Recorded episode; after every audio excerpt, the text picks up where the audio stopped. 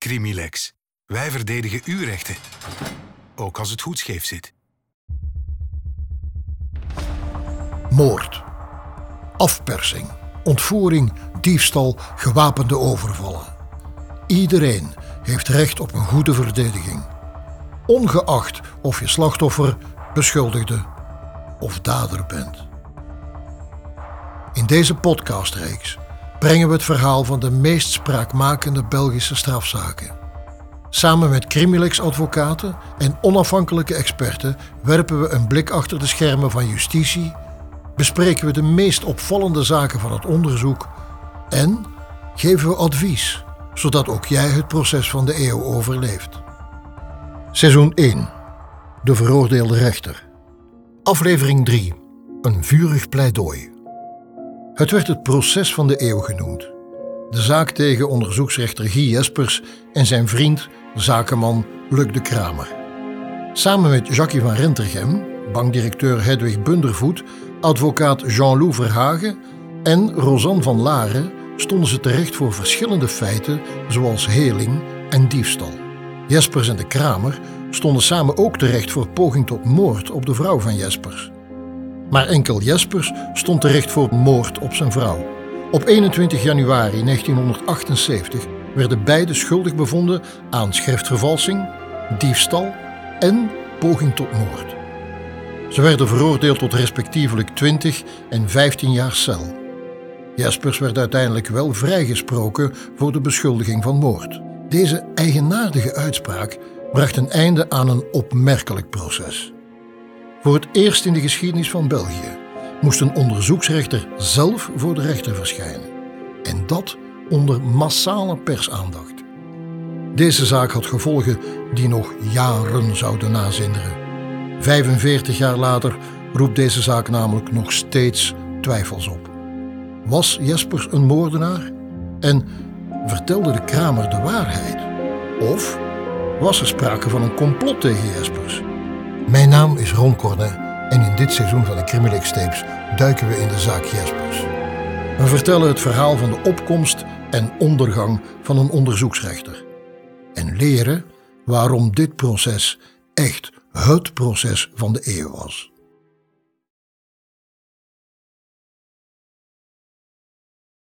Jespers en de Kramer werden beide veroordeeld voor moordpoging op Jespers zijn vrouw en een miljoenendiefstal.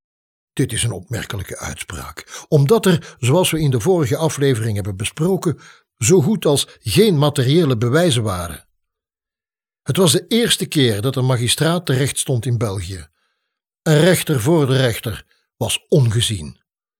De voorbereiding op het assiseproces verliep als een sneltrein en negen maanden na de eerste aanhouding volgde er al een proces. Goedenavond, welkom bij het nieuws van 8. Vandaag startte het assiseproces tegen Luc de Kramer en onderzoeksrechter Guy Jespers. Ze staan beide terecht voor poging tot moord op Rosine de Sutter, de vrouw van Jespers. Die laatste staat ook terecht voor beschuldiging van moord op zijn vrouw. Journalist Jan Schots brengt verslag uit voor ons. Goedenavond, Jan. Dat het geen objectief proces kon zijn, werd al snel duidelijk. Want waarom werd het proces in Gent gehouden? De plaats waar Jespers magistraat was. Hij kende de juristen, rijkswachters enzovoort.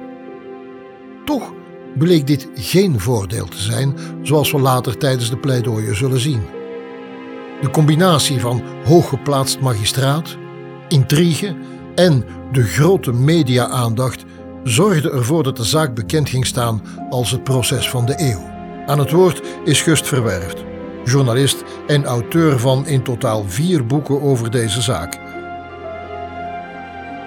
Niet alleen het proces van de vorige eeuw, van de eeuw daarvoor ook. Het was, denk ik, het grootste proces qua impact op de mensen wat er hier ooit geweest was.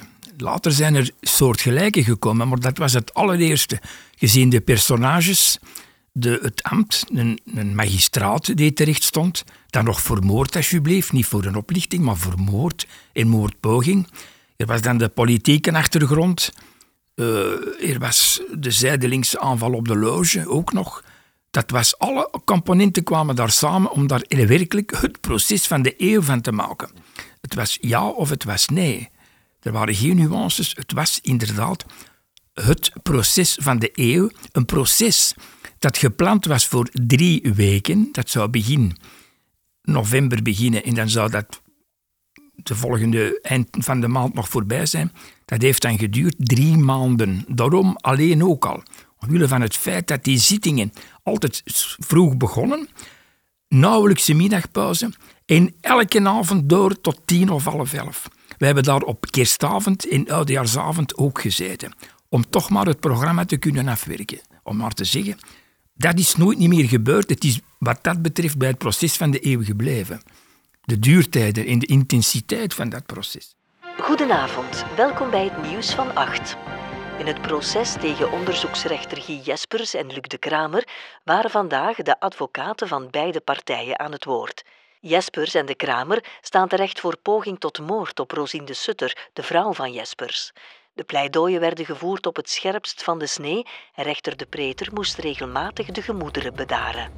De verdediging van de twee beschuldigden had erg verschillende tactieken. Terwijl de advocaten van de Kramer zich aanvallend opstelden, berustte de verdediging van Jespers in een misschien wel te softe aanpak. Het was hoe dan ook een lang en woelig proces. Door het gebrek aan materiële bewijzen lag het zwaartepunt bij de pleidooien, de getuigenissen van derden en van de beklaagde. En hier had de spraakwater van Luc de Kramer een enorm voordeel op Guy Jespers. De Kramer bespeelde de jury aan de rechtbank, waardoor hij het proces domineerde.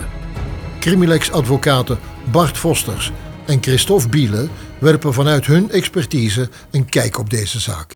Nu, veel, veel van uw manier, zeker voor een Hof van Assise, de manier waarop dat je een pleidooi of een verhaal brengt, is voor een stuk toch ook het gevolg van hoe dat uw cliënt ten aanzien van die zaak kijkt. En ik denk, in dit proces was er een heel duidelijk verschil tussen enerzijds Jespers, die een, naar mijn aanvoelen, want ik was er natuurlijk ook niet bij, maar ik heb er dan toch wel wat eh, over gelezen en gehoord, eigenlijk al een beetje als een geslagen hond daar kwam, van het is hier eigenlijk een verloren zaak. Terwijl dat uh, de Kramer, ja, dat was met zijn twee voeten vooruit en ze zullen mijn gelijk hier wel, ik zou mijn gelijk hier wel verkocht kunnen krijgen, letterlijk. Wat ook uitstraalt, denk ik, op uw advocaat. Jespers, zijn advocaat, was niet zijn eerste keuze blijkbaar. Nu, de keuze van advocaat is belangrijk. Waarom? Ik denk voor een hof van assise heel belangrijk, omdat je... Je moet ook wel wat voeling hebben met de materie. En ik denk dat je vooral uh, een verhaal moet kunnen... Uh, je moet iets kunnen brengen. Ik, ik, herinner mij mijn, een van mijn laatste, of zelfs mijn laatste assise, waarbij dat de jury naderhand komt vertellen, we hebben heel erg geïnteresseerd, we waren al vooraf overtuigd van de schuld, voor pleidooi, overtuigd van de schuld, maar de manier waarop het gebracht wordt, dat was vertellend, een verhaal en was heel gestructureerd. En soms zien we, en zeker voor een Hof van Assise, mensen die dan misschien daar niet zo dikwijls komen, of dat is occasioneel, het aflezen. Dat heeft men daar ook gezegd. Het Openbaar Ministerie heeft altijd een uitgeschreven uh, requisitor en leest en houdt zich dat bijna letterlijk aan. En dan wordt het saai om naar te luisteren, niet altijd heel overtuigend. Dus als je iets kunt overtuigend in een bepaald verhaal brengen, dan heb je ook de kans, is groter dat je een jury mee hebt. En het is toch een verschil om voor een Hof van Assise of voor een correctionele rechtbank te pleiten. Alleen al de, de setting, maar je hebt ook de tijd, je krijgt ook de ruimte. Op een correctionele rechtbank, goed, staan er dikwijls 30, 40 zaken voormiddag. Hier heb je echt de ruimte en de tijd om je verhaal te doen. En ja, dat is toch ook een gave. Er zijn zeer, het, het aantal assisepleiters in Vlaanderen kun je bijna op één hand tellen, die dat je constant ziet. Maar dat zijn de mensen die dat, denk ik, die gave wel hebben om iets te kunnen vertellen en mensen bijna bij een nekveld te pakken en met dat verhaal mee te pakken. En als je dat niet kunt, wil niet zeggen dat je geen goede advocaat bent, maar ze zijn denk ik minder geschikt om voor een hof van assise te staan. En zou de keuze van, van Jespers en de keuze van de Kramer van, van hun advocaten uh, effectief een uh, grote impact gehad hebben op, uh, op, op de uitspraak, op, op het afloop van het proces? Dat is moeilijk te zeggen. Hè? Men brengt inderdaad een verhaal, men verdedigt en staat een persoon bij en niet zijn daden. En doorheen heel dat proces en een hele tijd lang is het niet alleen dat pleidooi of die pleidooien die tellen, maar heel die verschijning en heel die tussenkomst en heel die daden en die acties die men doet en waar men die jury in probeert mee te nemen. En misschien meer nog dan bij een beroepsrechter gaat zo'n lekenrechter ook mee kunnen gaan of meegenomen worden in die reis, in die voorstelling vanaf punt nul tot het moment waarop men in eer en geweten zal moeten beslissen over een aantal zaken. En men kiest daarvoor of men bepaalt daarvoor, een advocaat bepaalt daarvoor samen met zijn cliënt, het zij vooraf, het zij ondertussen, in evolutie, een strategie, een verhaal. En men moet dat kunnen brengen. Want dat is het verhaal dat moet terechtkomen bij de mensen die de beslissing moeten nemen.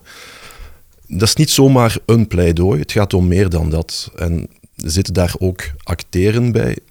Ik durf dat zo niet zeggen. Zit daar uh, charisma bij?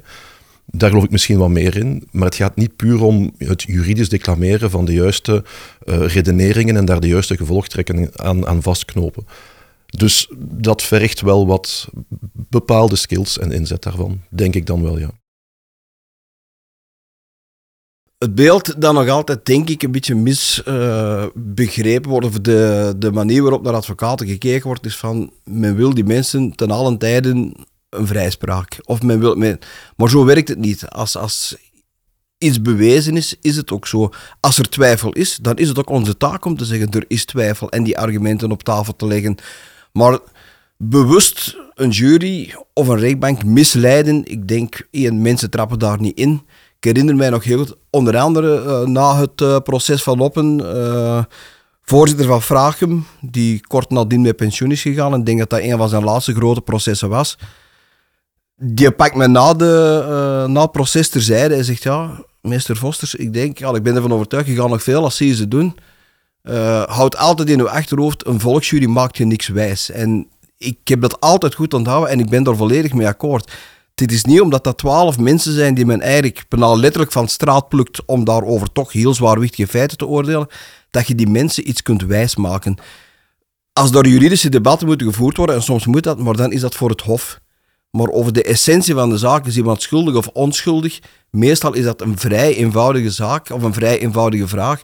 En moet je de mensen niks wijsmaken en rook komen uh, spuien om het ja, ingewikkeld te maken of het te doen kantelen in uw voordeel. Mijn ervaring is dat dat over het algemeen niet pakt. Je moet die juryleden niet onderschatten natuurlijk. Die mensen, veel van die mensen komen daar op die dag één tegen hun wil, hopen niet verkozen te worden, hopen niet in die jury te moeten zitten.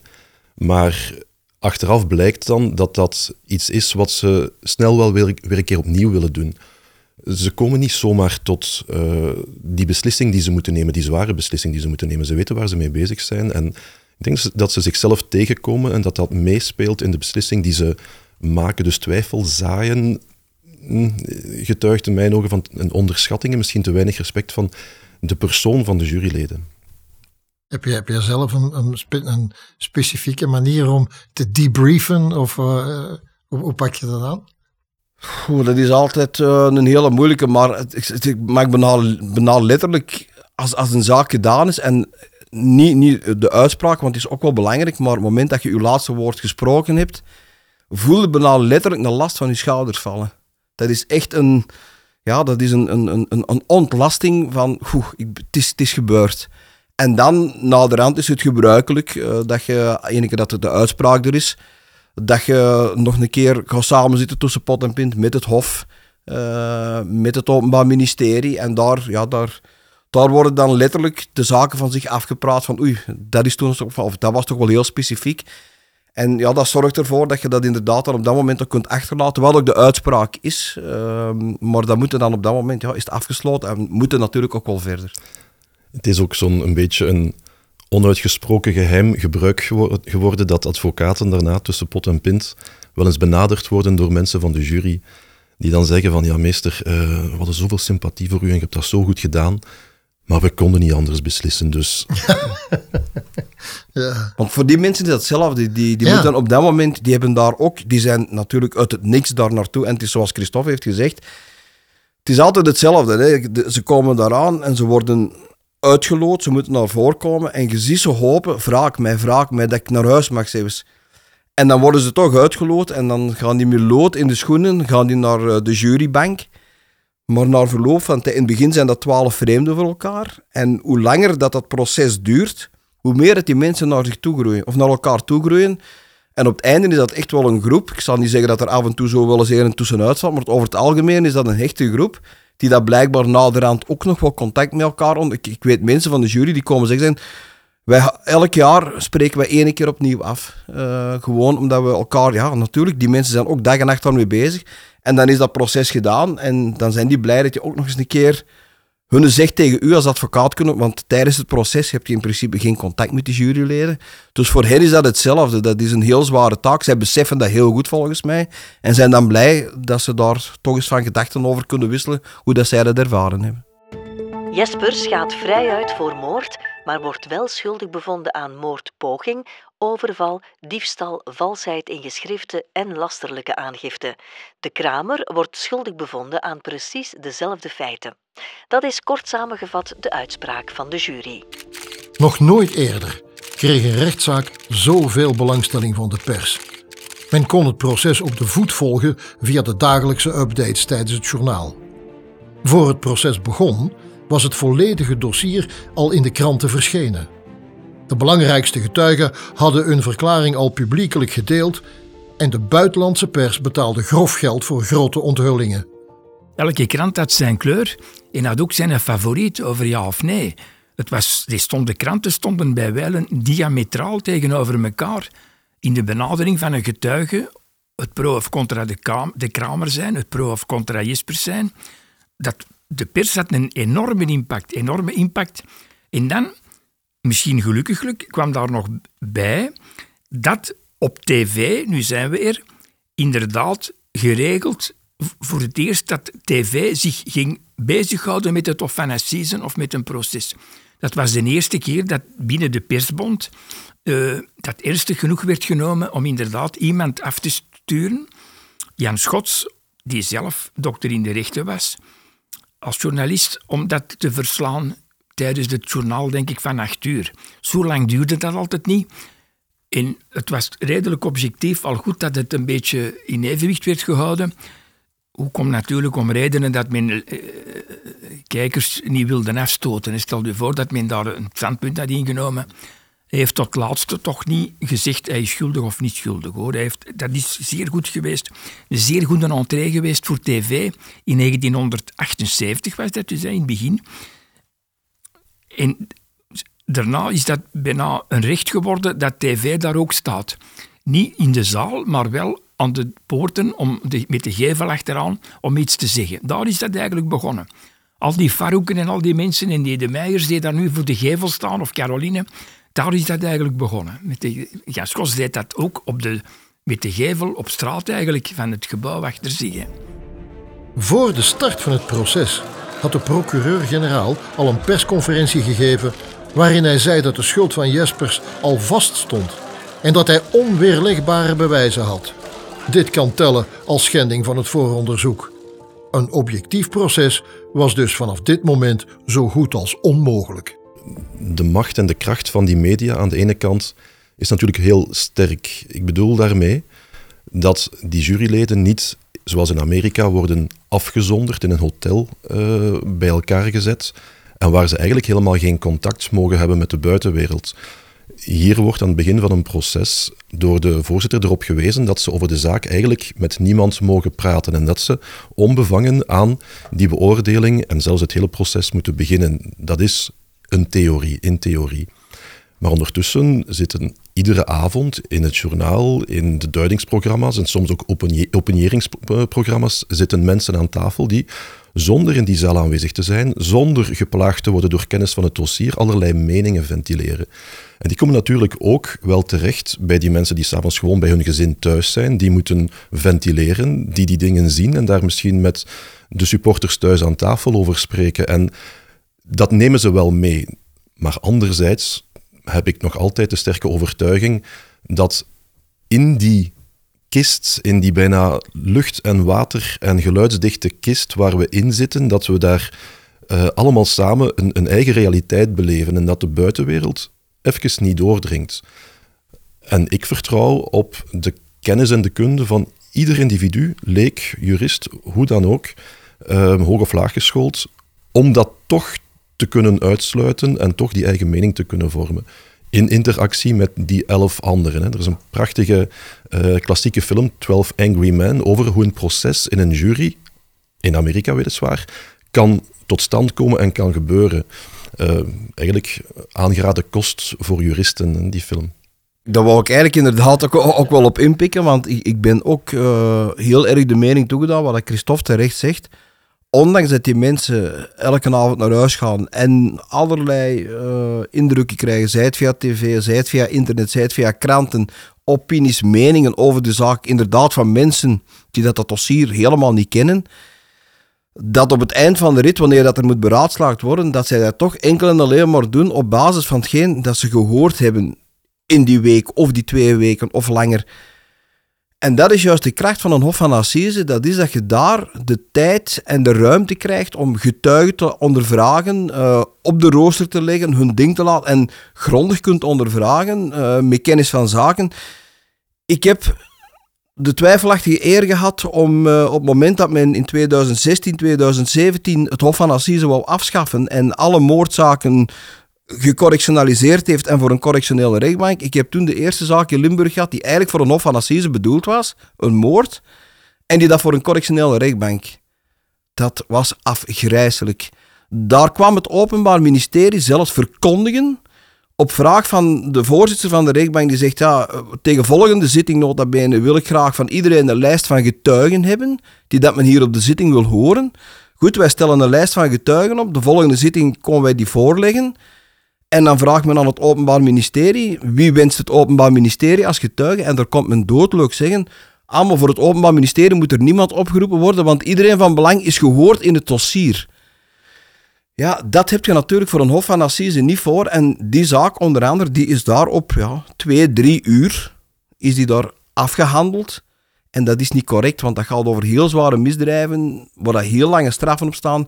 Daar moet je als, denk ik, als maatschappij tijd en ruimte en ook geld in steken. Want diegenen dat altijd komen, het Hof van Assise moet afgeschaft worden, dat zijn allemaal mensen die nog nooit in een Hof van Assise zijn geweest, laat staan een Hof van Assise of een procedure hebben gevoerd en eigenlijk zonder kennis van zaken met heel populistische uh, argumenten maar komen betogen, ja, het moet maar gedaan zijn.